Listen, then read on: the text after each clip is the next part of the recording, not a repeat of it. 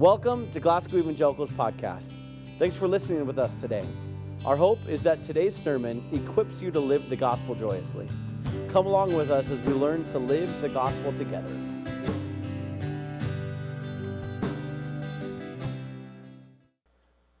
Day after day and night after night, they keep on saying, Holy, holy, holy is the Lord God Almighty, the one who was, who is, and who is still to come.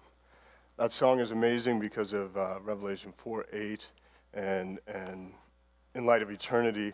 Uh, the reason that, that holy is used three times is because that's the significance of it. Instead of saying very, very, very, very, very holy, it's just you say it once and that means, you know, holy, and then you say it twice and it means even holier, and then you say it three times and it means holiest. Um, holy, holy, holy. And so, yeah, um, thank you uh, to the worship band. Uh, truly love Sundays as we get in the mood. Uh, for those of you that don't know, my name is Bryon Gustafson. I'm the youth pastor here at Glasgow Evangelical Church. Um, I spoke last Sunday, and then I, I warned you all not to be here because I was going to speak again this Sunday. Some of you didn't listen, or you weren't here last Sunday.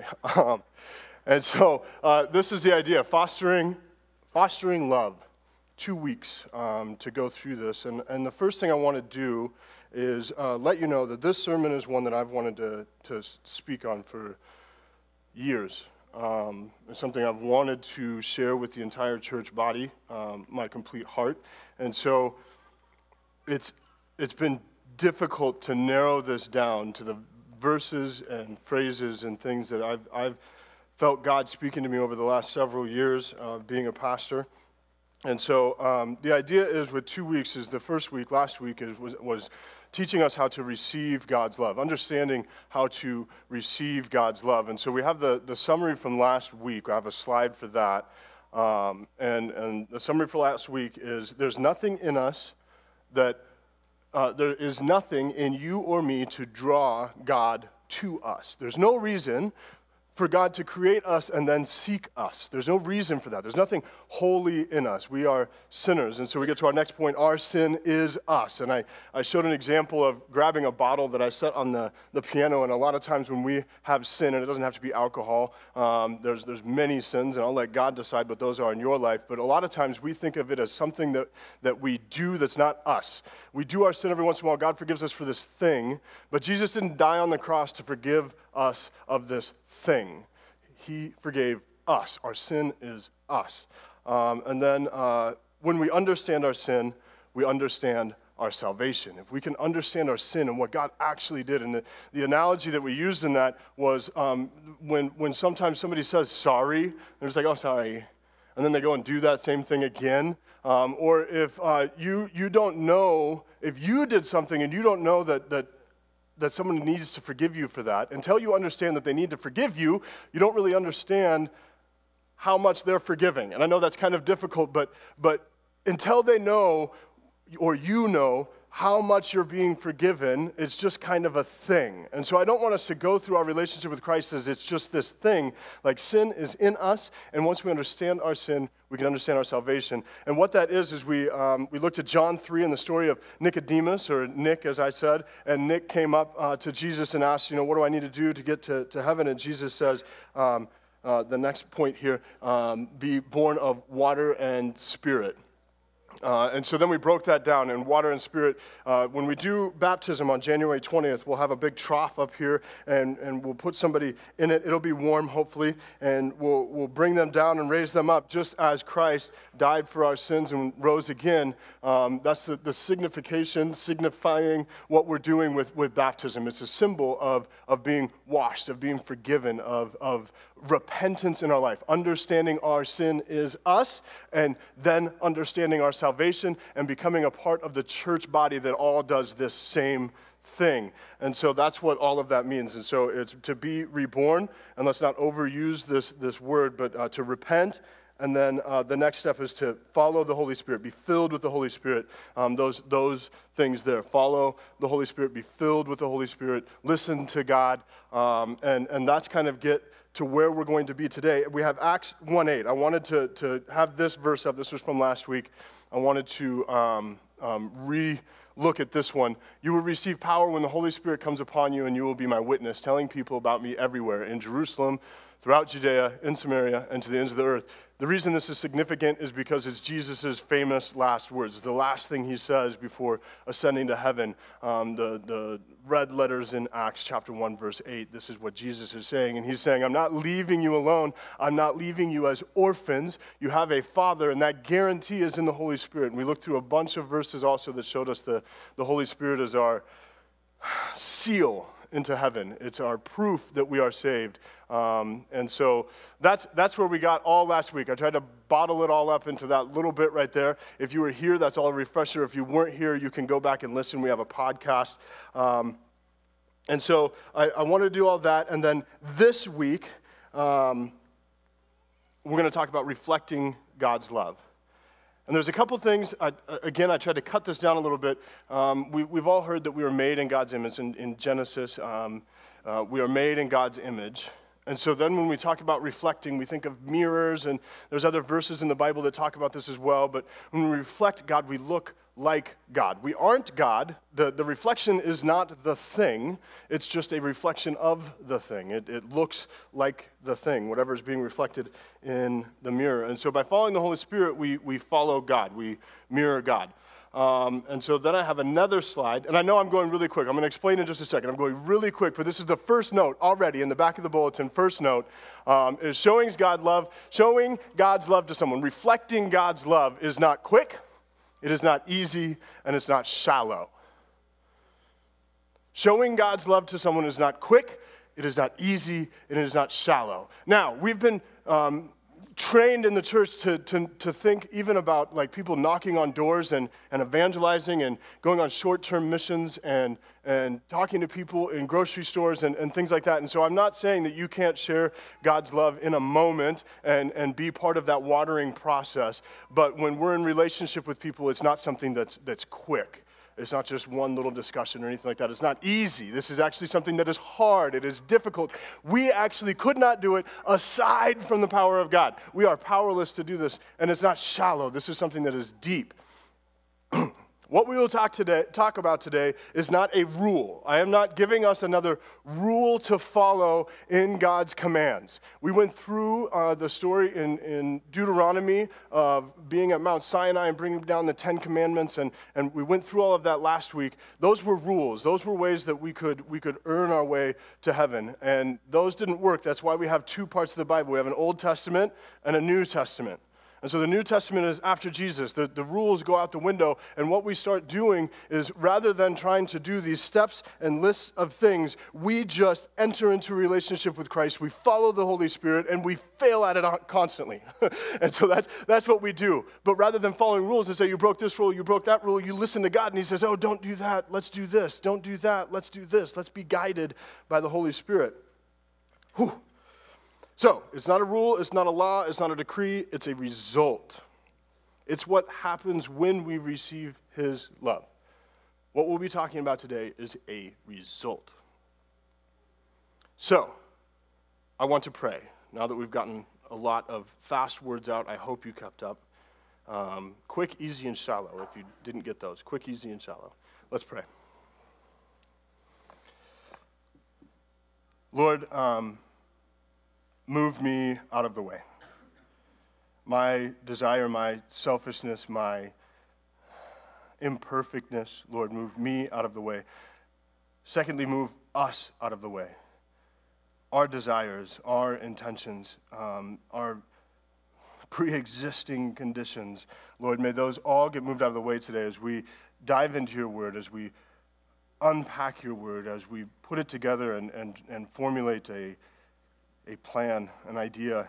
Um, Lord, may we honestly re- reflect on ourselves. May you open up our hearts, our, our minds, our ears, our eyes to your message. And uh, Lord, thank you so much for a team that comes together to, to, to work on Sundays, to, to be able to, to worship you, to lift you up, and, and to celebrate you um, every Sunday. In your holy name we pray. Amen. Now I'm going to do something uh, a little bit different. And, and this came to me as we were worshiping, and so I'm not fully prepared for it, but um, I'd, I'd like to pray again. but I'm going to say some words, and if you want to, you can repeat after me. And so I, I want us to look at this Sunday slightly different. I want us to, to absorb God's word.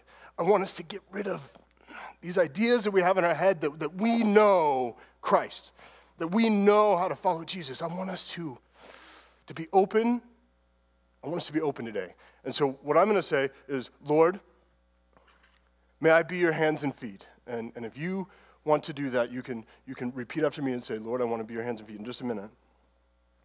And, and Lord, Lord, open up my heart. And so join me. Lord, we're going to we're going to pray again, but I want us all to, to be involved and active and, and, and moving in this. And, and Lord, may you engage us. And so, um, if you are willing to, to repeat these words after me and take the chance that God might actually do something that, that we're praying about, um, that's a dangerous thing, but um, repeat after me Lord, help me be the hands and feet. Lord, move my heart. In your holy name we pray. Amen.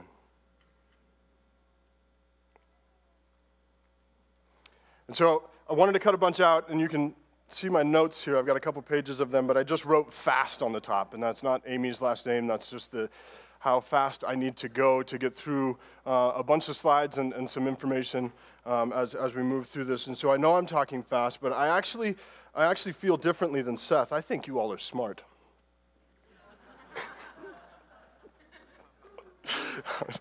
That wasn't written down. That was a joke that just came to me there. Um, no. Um, and so, and so I, if I move a little too fast, I apologize, but, but uh, this, is, this is all in my heart. I also want to be completely honest. Um, this, is, this is a plagiarized sermon. I got everything that I'm going to be telling to you has come to me through here. We're going to go through a lot of verses, but I'm really trying to move myself out of the way. And so we're going to go all the way back to Deuteronomy again. And as I said, Deuteronomy is a repeat of Exodus. Um, not, not word for word, but, but uh, where we find it in, in, Deuteronomy 9 and 10. 9 was last week, 10 is this week. Um, is, is Moses repeating the story of what happened in the Exodus. And they went to Mount Sinai and they built a golden calf. And then Moses um, uh, gives us a picture of Jesus as he takes this sin, this thing, and tries to get rid of it. Rather than the, the, the sin that is them, he gets rid of the thing. And that's often what we do is we get rid of the beer. We stop buying it. We get rid of the, the we get an app on our phone that helps us not go to the wrong places. We stop working with someone because they, um, you know, are, are damaging to us. We try to get rid of this thing rather than, than we get rid of the symptom rather than the problem. And so that's what he does um, is, is he burns down this calf, he melts it, he grinds it up and he throws it in the stream and gets rid of this sin, this thing. Um, and, and it's almost a, a, a, picture of Jesus, but, but Jesus is a little bit different. But this, that's what Moses is doing here. And then we get to 10, uh, starting in verse 12. And now, Israel, what does the Lord your God require of you? He requires only that you fear the Lord your God and live in a way that pleases him and love him and serve him with all your heart and soul. And you must always obey the Lord's commands and decrees that I am giving you today for your own good. Look, the highest heavens and the earth, everything in it belong to the Lord your God. Yet the Lord chose your ancestors as the objects of his love, and he chose you, their descendants, above all other nations, as is evidenced today. Therefore, change your hearts and stop being stubborn, for the Lord your God is the God of gods and the Lord of lords. He is the great God, the mighty and awesome God, who shows no partiality and cannot be bribed. He ensures that orphans and widows receive justice. He shows love to the foreigners living among you and gives them food and clothing. So you too must show love to foreigners. For you yourselves were once foreigners in the land of Egypt. You must fear the Lord your God and worship him and cling to him. Your oaths must be in his name alone. He alone is your God, the only one who is worthy of your praise, the one who has done these mighty miracles that you have seen with your own eyes. When your ancestors went down into Egypt, there were only there were only 70 of them, but now the Lord your God has made you as numerous as the stars in the sky. And so the first thing is actually not in these verses, but it's leading up to these verses. It's, it's pretty early in the Bible when we get to Moses, but we have Adam and Eve, um, we have Cain and Abel, we have the Tower of Babel, we have Noah, we have Abraham and Isaac and Lot, and we have all of the stuff that's happened before here. And so just think about how long it takes just to get to Moses in the Exodus, right? Like, like time. And then, since then, how much time has elapsed until we get to Jesus? and years of silence and, and all of these other amazing stories that go on into the kings and, and David and Goliath. And that brings us to our next slide. Real love takes time. Real love takes time. So, when showing God's love to someone or reflecting God's love is not quick, real love takes time.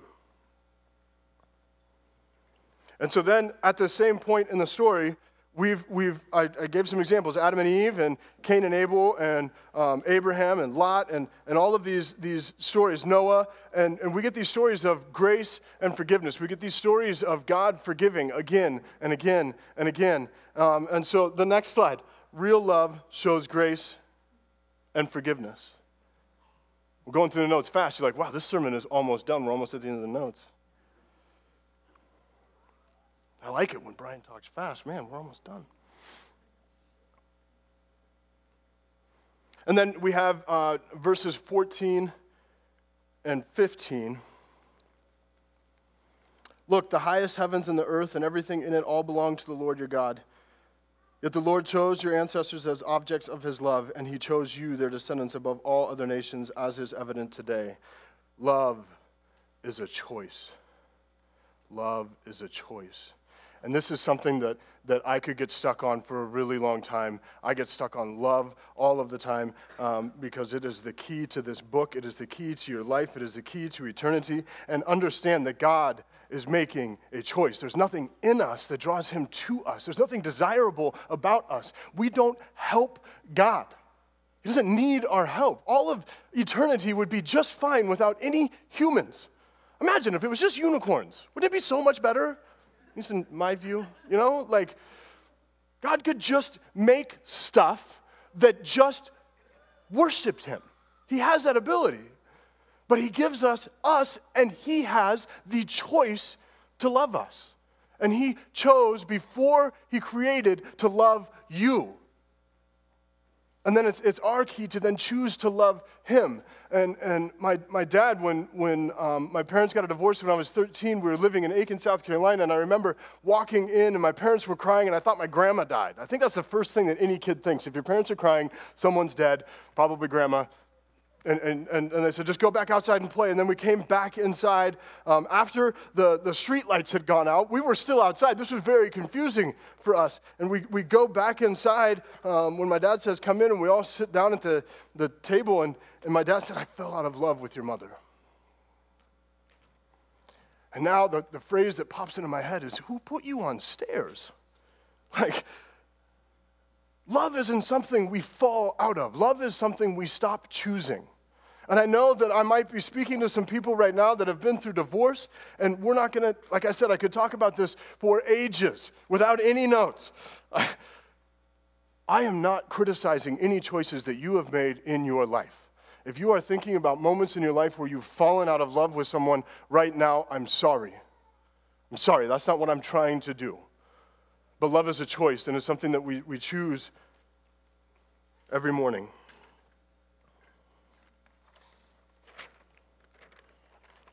And so during this time in Deuteronomy 10, um, we, we have the church as, as this, this tent. It's a, it's a tabernacle, as they call it, and they, they move it with them wherever they go. Um, and then we get later on, and, and it becomes uh, this place of worship that's a, that's a building. And what I want to point out to us um, right now is that Jesus changed that. You guys are not sitting in a church right now, you're sitting in a building. We've labeled it a church wrongly, but this is a building. Many things get used here. FDMH uses it to, to do classes. Um, people use it for baby showers. We have tournaments that go on in our gym. Um, Seth and I sometimes come in here and we jam out to worship music.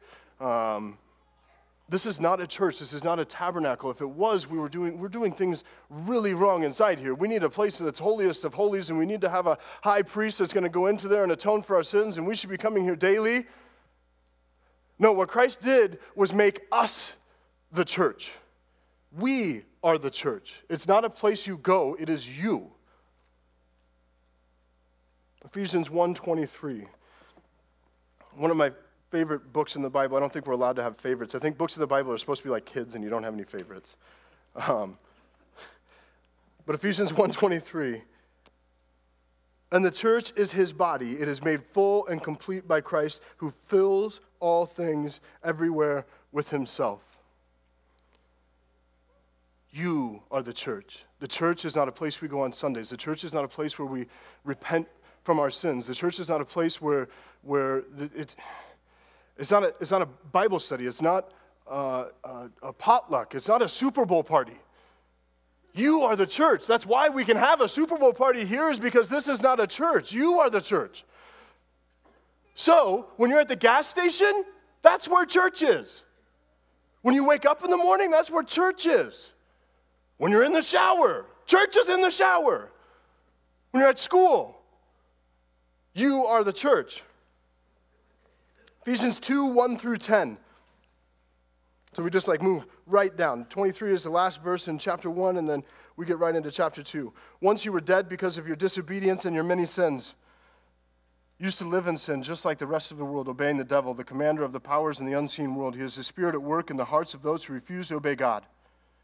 All of us used to live that way, following the passionate desires and inclinations of our sinful nature. By our very nature, we are subject to God's anger, just like everyone else. But God is so rich in mercy, and He loved us so much that even though we were dead because of our sins, He gave us life when He raised Christ from dead, from the dead. It is only by God's grace that you have been saved. For He was raised from the dead along with Christ and seated us with Him in the heavenly realms because we are united with Christ Jesus. So God can point to us in future ages as examples of the incredible wealth of His grace and kindness towards us, as shown in all He has done for us who are united with Christ Jesus. God saved you by his grace when you believed, and you can't take credit for this. It is a gift from God. Salvation is not a reward for the good things we have done, so none of us can boast about it. For we are God's masterpiece. He has created us anew in Christ Jesus so we can do the good things he planned for us long ago. Oh, there's so much in there. Highlight that, uh, underline the whole thing, read through it all week long. Every morning you wake up, read chapter 2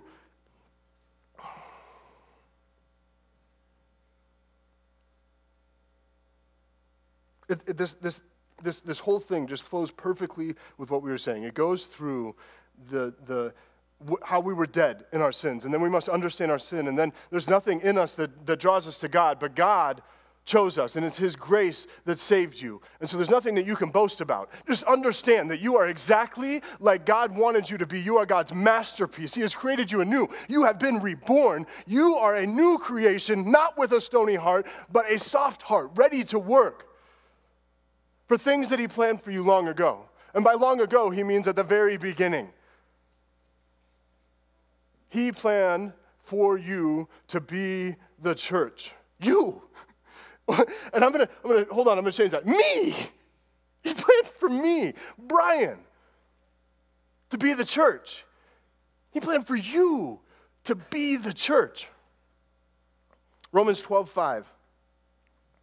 We're going quick. Just as our bodies have many parts and each part has a special function, so does Christ's body. So it is with Christ's body.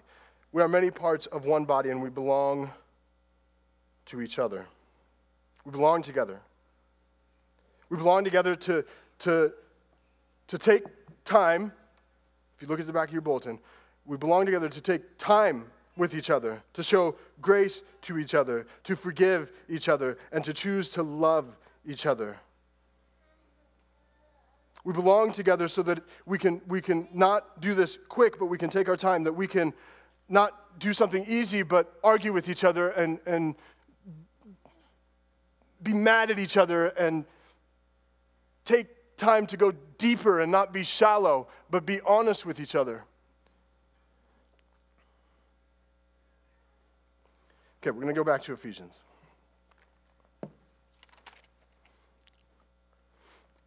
Verses 19 through 22. So now you Gentiles are no longer strangers and foreigners. You are citizens along with all of God's holy people. You are members of God's family. Together, we are his house, built on the foundation of the apostles and the prophets, and the cornerstone is Christ Jesus himself. We are carefully joined together in him, becoming a holy temple for the Lord.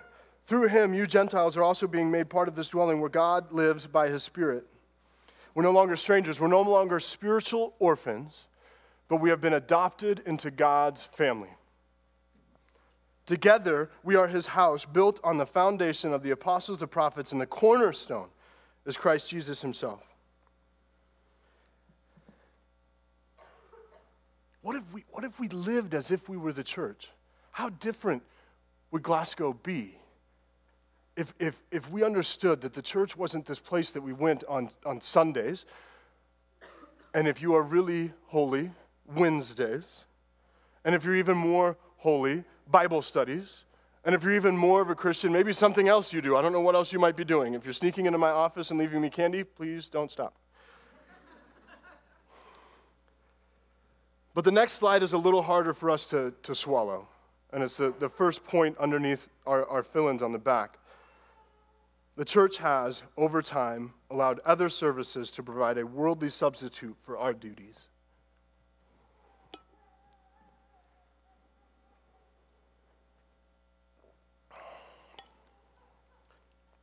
We have Medicare, Medicaid, food stamps, Social Security, homeless shelters, food banks, CPS.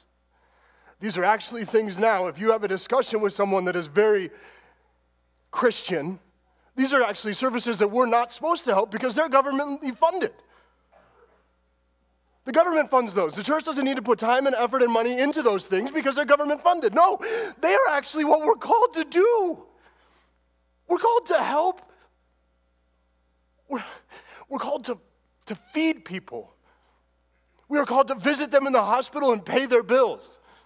And I have so many verses that show examples of Jesus saying this, of Moses saying this, of, of, of every prophet in here telling us that we're supposed to take care of those that are that are in need, that are less than us, because God has given us this gift this gift of life, this gift of love, this gift of grace and forgiveness, and we understand it, and we know that this world is not where we're stuck at, and so we're just going to give everything that we have to helping those that are least than us, so that so that they they too can then understand eternity. Medicare, welfare, Social Security, homeless shelters, food banks, food stamps, CPS. This is our government showing God's love.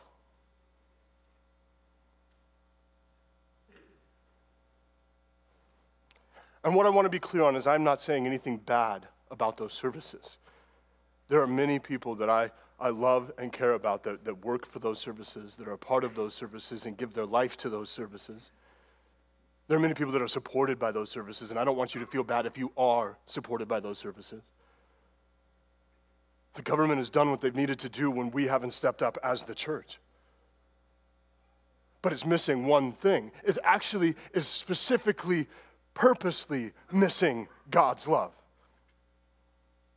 We allow the government to take care of those less than us and in need, knowing that we have a separation of church and state. We just allow it. Sometimes we go days without even thinking about the government doing those things for us so that we can carry on with our lives. This is not reflecting God's love. And so the next slide might be even harder. The church is in danger of becoming a social club and irrelevant.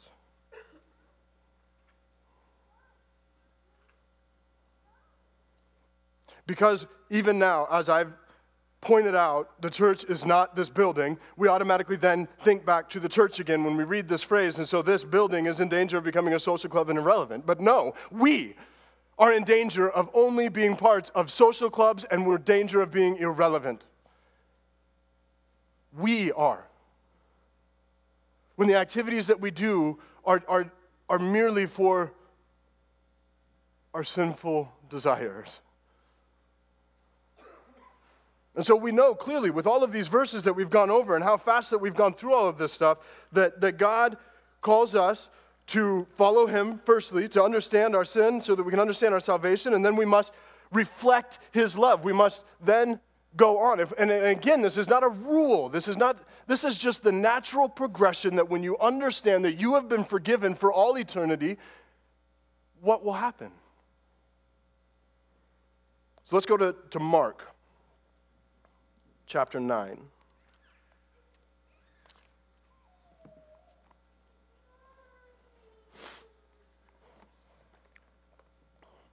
After they arrived at Capernaum and settled in a house, Jesus asked his disciples, What were you discussing out on the road? They didn't answer because they had been arguing about which one of them was the greatest. He sat down, called the 12 disciples over to him, and said, Whoever wants to be first must take last place and be the servant of everyone else. Then he put a little child among them. Taking the child in his arms, he said to them, Anyone who welcomes a little child like this on my behalf welcomes me. And anyone who welcomes me welcomes not only me, but also my Father who sent me. This is all over the Bible. This is just one example I'm giving out of Mark. What we do as a church in a building is argue about who is the greatest. But it, Jesus, the red letters in this, in verse 35, whoever wants to be first must take last place and must be the servant of everyone else. Do we, do we live our lives like that?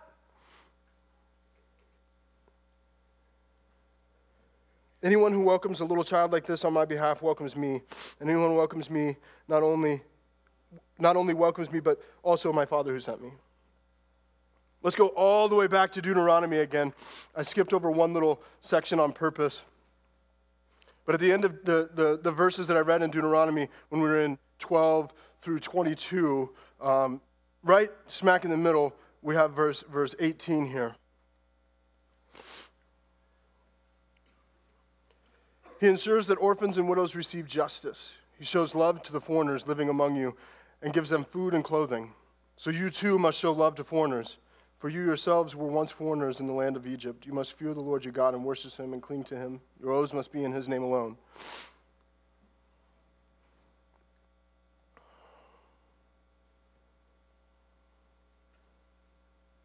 So if we're to re- reflect, if we're to re- reflect God's love, verse 18, he ensures that orphans and widows receive justice. He shows love to the foreigners living among you, gives them food and clothing. I saw a post this morning on Facebook that said that heaven is gated and walled with a strict entrance, eh, whatever, and hell has no borders. We should build a wall in Mexico.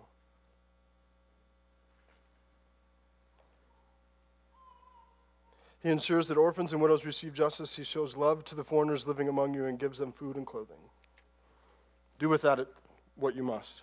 I want to see this body of Christ. I want to see this church change Montana, change the world, change the United States, change Valley County, change Glasgow. And we can't do it aside from the Holy Spirit.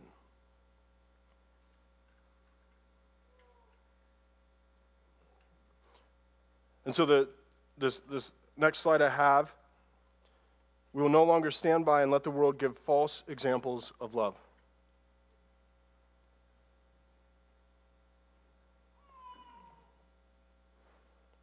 There are 438,000 children in foster care in the United States.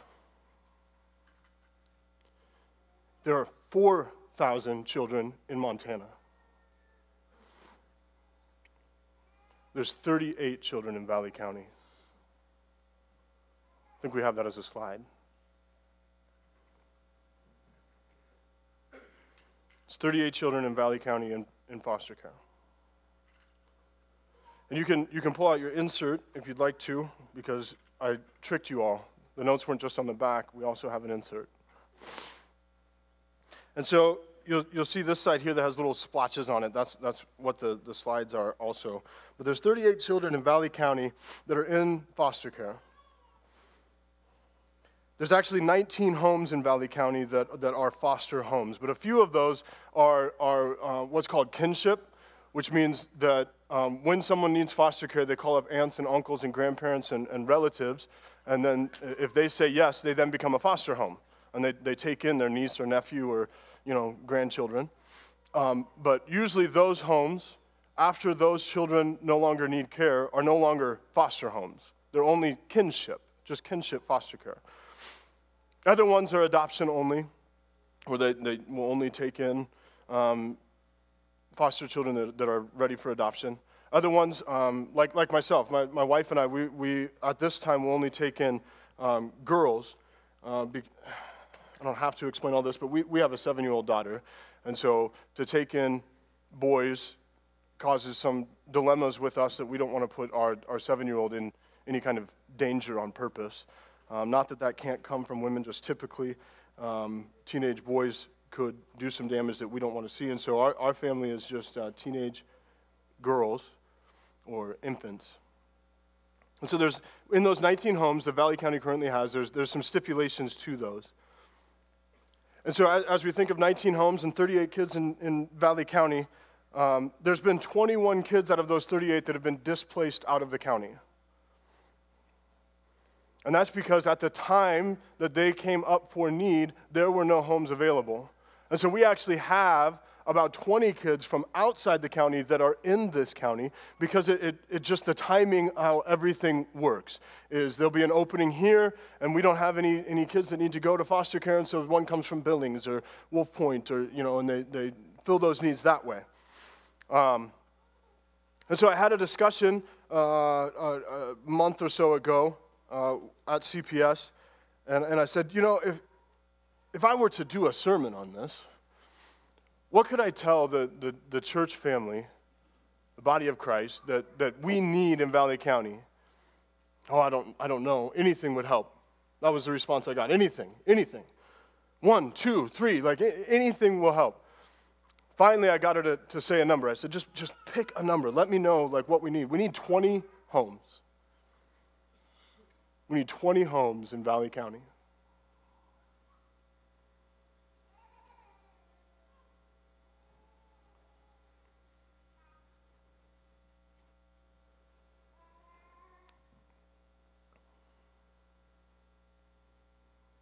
I'm not trying to set up rules uh, that will lead to salvation. This is not pointing out a clear path. This, uh, what I want to do is point out a clear path that God sets out for his people. So he says, This is how you get saved. This is who I am. I'm, I'm a father to the fatherless. I would like you just to reflect my love. And we say, Oh, sweet. Let's do church on Sundays. and he's like, Well, I, okay, that's, that's good. Well, let's, let's do this. Let's do that. And he says, I'm a father to the fatherless. I help the foreigners living among you. And he says it over and over and over. And he says, Reflect my love, reflect my love, reflect my love. We, without Christ, are spiritual orphans. Once we are adopted into his family, he wants us to reflect our love. And so the natural progression that I see is that the church is set up. The gospel does point to us as a church family, as the body of Christ, helping.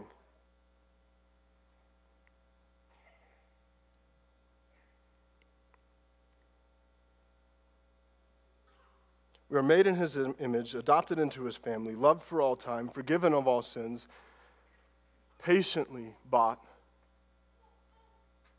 painfully bought. And so, what I'm asking, if it's not clear is on the back of this. After prayerful consideration, my family feels called to help in the area of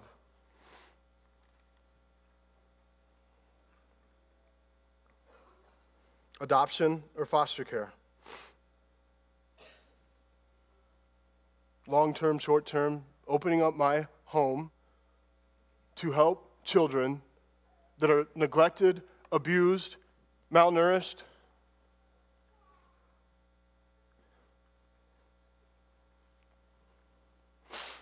That need Christ. That I forgot about. That oftentimes have a bad example of what a father's love is. of what a mother's love is. Not everyone in, in foster care needs long term care. There's sometimes they just need a couple days, just a couple months for the parents to recoup, to, to work through. We've all been in those down moments in our life. They just need to work through this moment that they're going through. And then they need forgiveness and grace and the opportunity to show love to their children. But then there's also emergency care or respite care. Maybe you, you don't have the opportunity to, to just open up your home to anything, but you want to be there for those that, that have, or you just want to be there, you know, uh, just a week. I can do a week at a time. That's all I can do. Respite care is to those that are doing foster care sometimes have to go to Guatemala on mission trips or um, go visit family and they don't have a vehicle big enough. Our family cannot drive without two vehicles now. And so, like, if we wanted to go see my grandma in Bozeman, like, we've got to take a lot of vehicles and we've got to have some of our foster children in respite care. So we need ha- families for that.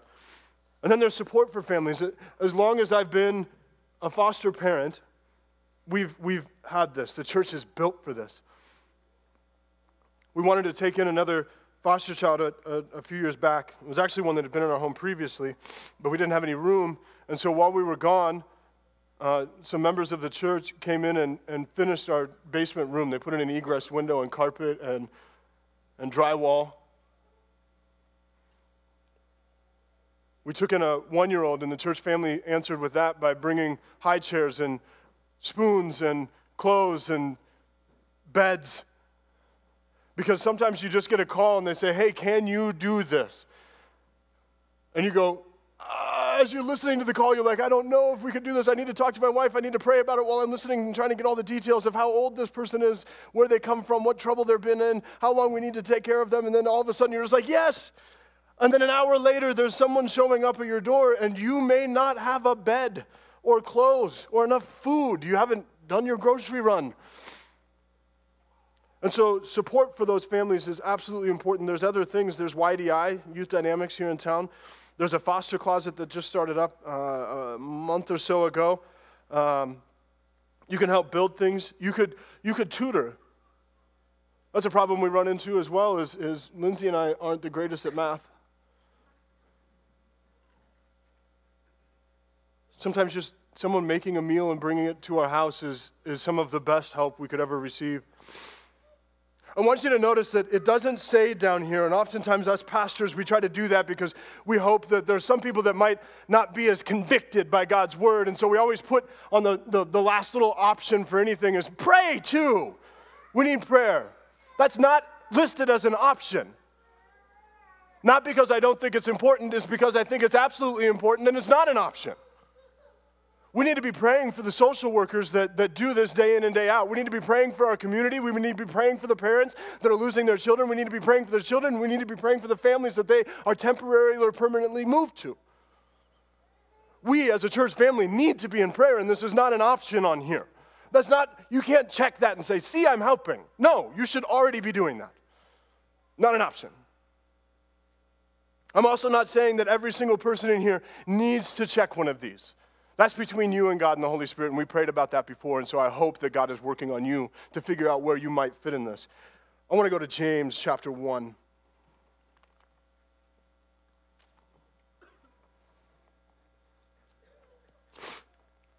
If you want some good reading on this, read the entire book of Ephesians. Not all of it is going to relate directly to this, but it will. Um, you can read all of James. You could read all of First John. You could just read the Gospels Matthew, Mark, Luke and John. But here we have uh, chapter 1, verse 19. Understand this, my dear brothers and sisters. You must all be quick to listen, slow to speak, and slow to get angry. Human anger does not produce the righteousness God desires. So get rid of all the filth and evil in your lives and humbly accept the word God has planted in your hearts, for it is a power, it has power to save your souls. Doesn't this sound familiar? Doesn't this sound like what we've already been talking about? But don't just listen to God's word, you must do what it says. Otherwise, you're only fooling yourselves. For if you listen to the word and don't obey, it's like glancing at your face in a mirror. Mirror, reflection, okay? You see yourself, walk away, and forget what you look like. But if you look carefully into the perfect law that God sets you free, and if you don't, if you if you do what it says and don't forget what you heard, then God will bless you for doing it. If you claim to be religious but don't control your tongue, you're fooling yourselves and your religion is worthless. This is harsh, right? I'm going to read that verse one more time. If you claim to be religious but don't control your tongue, you are fooling yourself and your religion is worthless. Pure and genuine religion in the sight of God the Father means caring for orphans and widows in their distress and refusing to let the world corrupt you. When I first read this verse several years ago, the church I was attending and later became a pastor for, I was like, did they they skip over this? We don't do anything to help widows and orphans.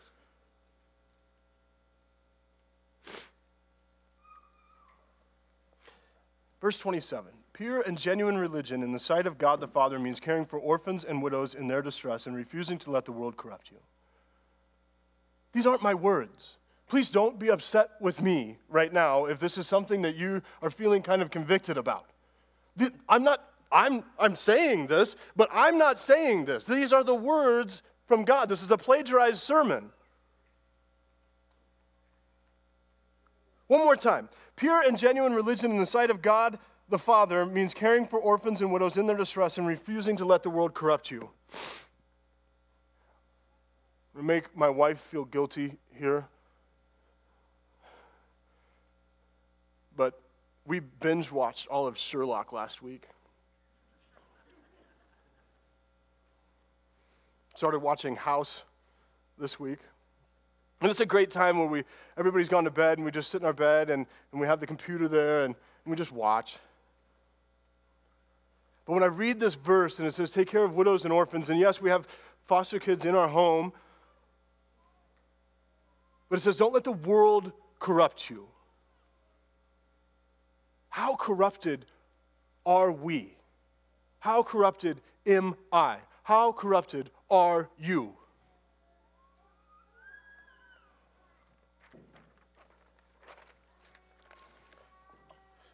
And so you'll see on the insert, the, the front again with the splotches, it says seven days of prayer. This is the action that I, that, that I want us all to be doing. You don't have this option. Put this up on your fridge, and, and tomorrow, we're going to pray for children around the world. If you don't know that there's a, there's a food crisis in Yemen, maybe pray for Yemen. Over 400,000 children in, in the point of starvation in Yemen right now, currently. Pray for Guatemala. We go there every year. We look at malnourished orphans and, and forgotten children. Pray, pray for Guatemala. Maybe there's some place that's on your heart, but pray what's on your heart. Pray for children in America. And again, 438,000 children in 2016 were in the foster care system. Has that number grown or shrank? I, I don't know. I would assume grown. Pray for children in Montana. 4,000 children in Montana in the foster care system. And I wonder how many of those children are, are unaccounted for. How many of those children has no one called CPS on? How many of those children are in hurting homes but have to stay there because there's no homes to send them to?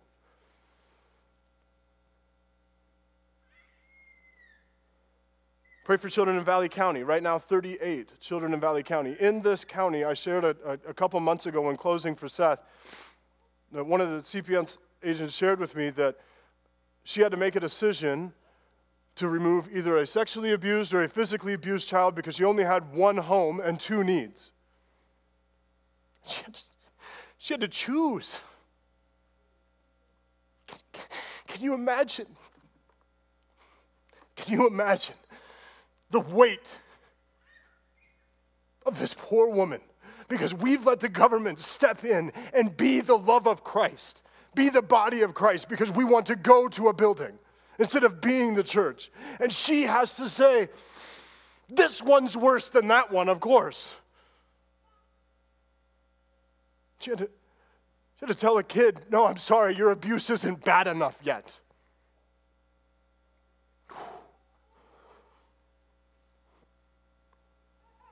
James tells us don't be listeners of the word, but be doers of the word. Let's not just hear the word of God, Let's live the Word of God. Let's be the Word of God. Let's reflect the love of God.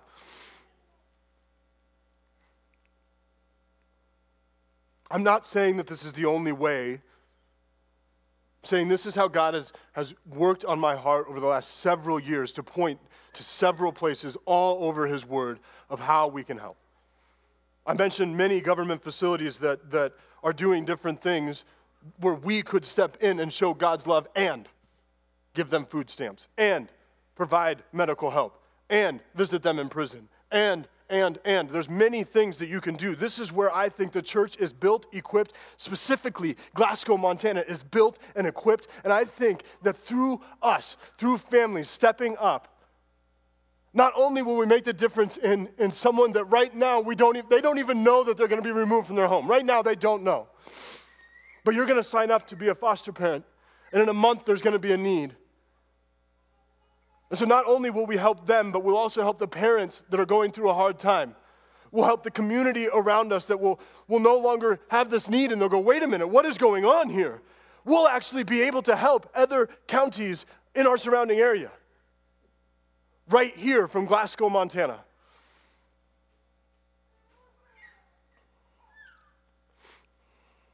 I'm not saying this so that we can be saviors, so that we can be rescuers of our community. Let us not forget that we were spiritual orphans, that we are the saved, that we need a Savior, that we need a rescuer. We are merely the hands and feet of God. He is the rescuer, He is the Savior. We are saved. I'm going to say again, I don't think that everyone should adopt or be a foster parent. I don't, I don't think all of us are equipped that way. Actually, I, to be really clear, none of us are.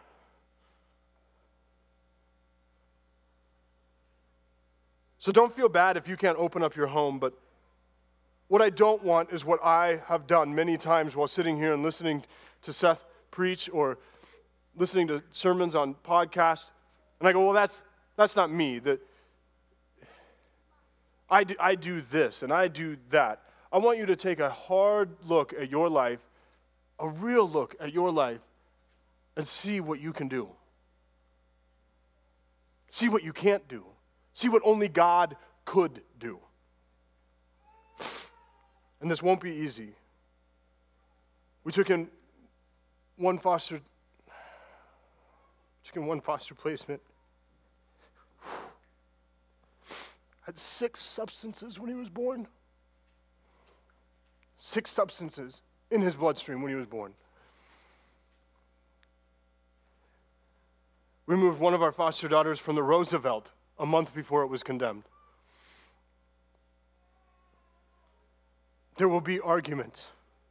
There will be bad grades. There will be lies. There'll be appointments. There'll be life. But if we think that sharing God's love, sharing God's love is quick, easy, and shallow, we're mistaken because we have to take the time. We have to argue to show them forgiveness and grace to show them how much that they're loved.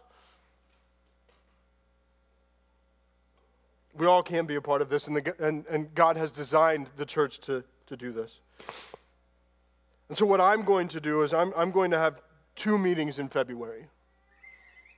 I'm pretty sure it's going to be the second Sunday and the third Sunday of February, but I'm not exactly sure because I'm going to have CPS come and, and be a part of this meeting. The first meeting is for information.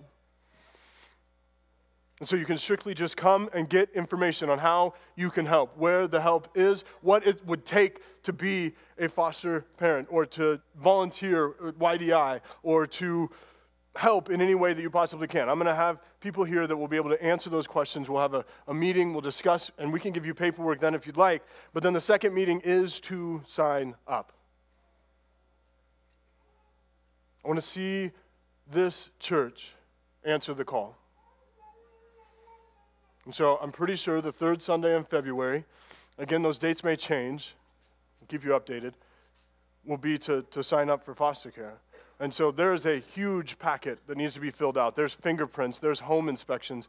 We can schedule all of that in one place. We can make it easy for the social workers in our county to, to, to meet with everyone at one time and, and handle it all at the same time.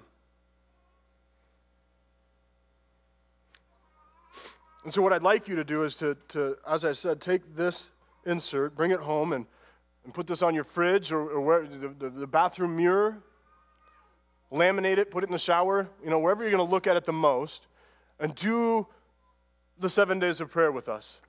Pray about where you can help on the back. And then, if you would like to help, put a check mark in one of the circles and put your contact information on the lines right here.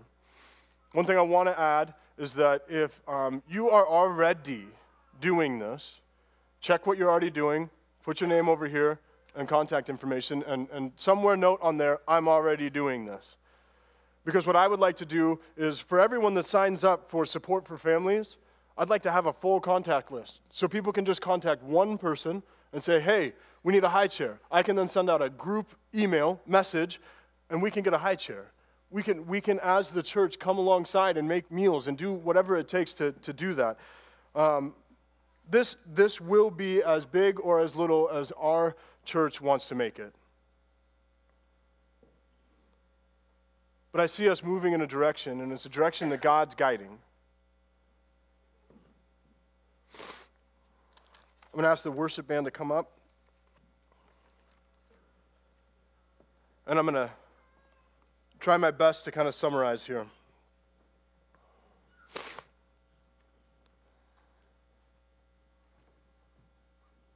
Wasn't an hour and a half, so.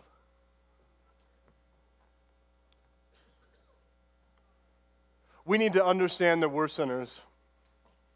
And we can only do this with God. That we need to repent and be born of water and spirit so that we may reflect His love. Reflecting His love means that we look like Him. All over the Bible, it tells us how to look like Him. It's to show love grace, forgiveness, to take time, to go deeper, to keep showing grace, to keep showing forgiveness, to keep showing love, to fight, to argue, and to work through it all. And at the end, show someone that they are loved and you are choosing them. Some of us in here may be foster children right now or have been. And at one point in your life, you realize that somebody fell out of love with you. And all that means is that person didn't understand love. That's it. That's all that means. That everybody on this planet is working to a better understanding of love. And there's somewhere along that line. And without us reflecting God's image, they are not going to see it.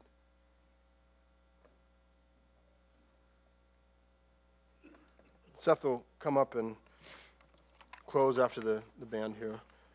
Um, we, we will take up these cards next week, um, and then throughout the weeks after that as well.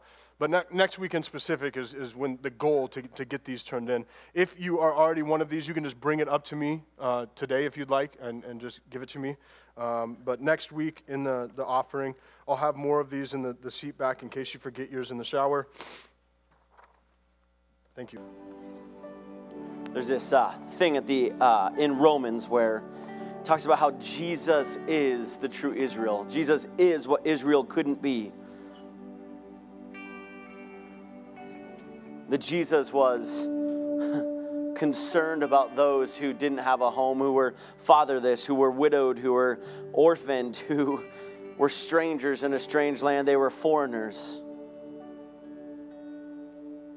And God invited Israel to be those people. God said, Hey, would you, would you do it? And then Israel couldn't do it, so Jesus had to come. It says that Jesus was true Israel. But then Jesus says in some red letters in Matthew chapter 16, verses 26, and he says, And what do you benefit then if you gain the whole world but lose your own soul? Is anything worth more than your soul?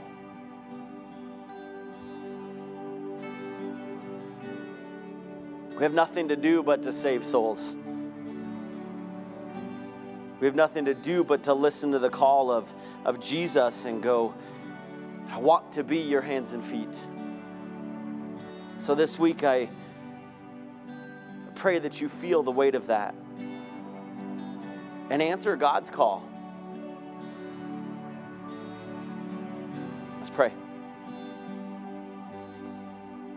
God, you bring people across our paths all the time.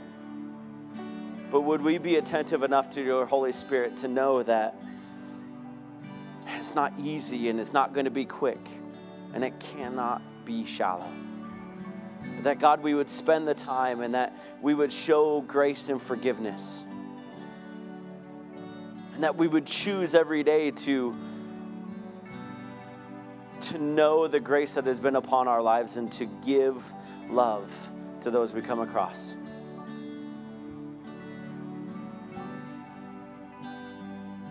Stir in our hearts, Lord. In your name we pray. Amen. Love you all. We'll see you next week.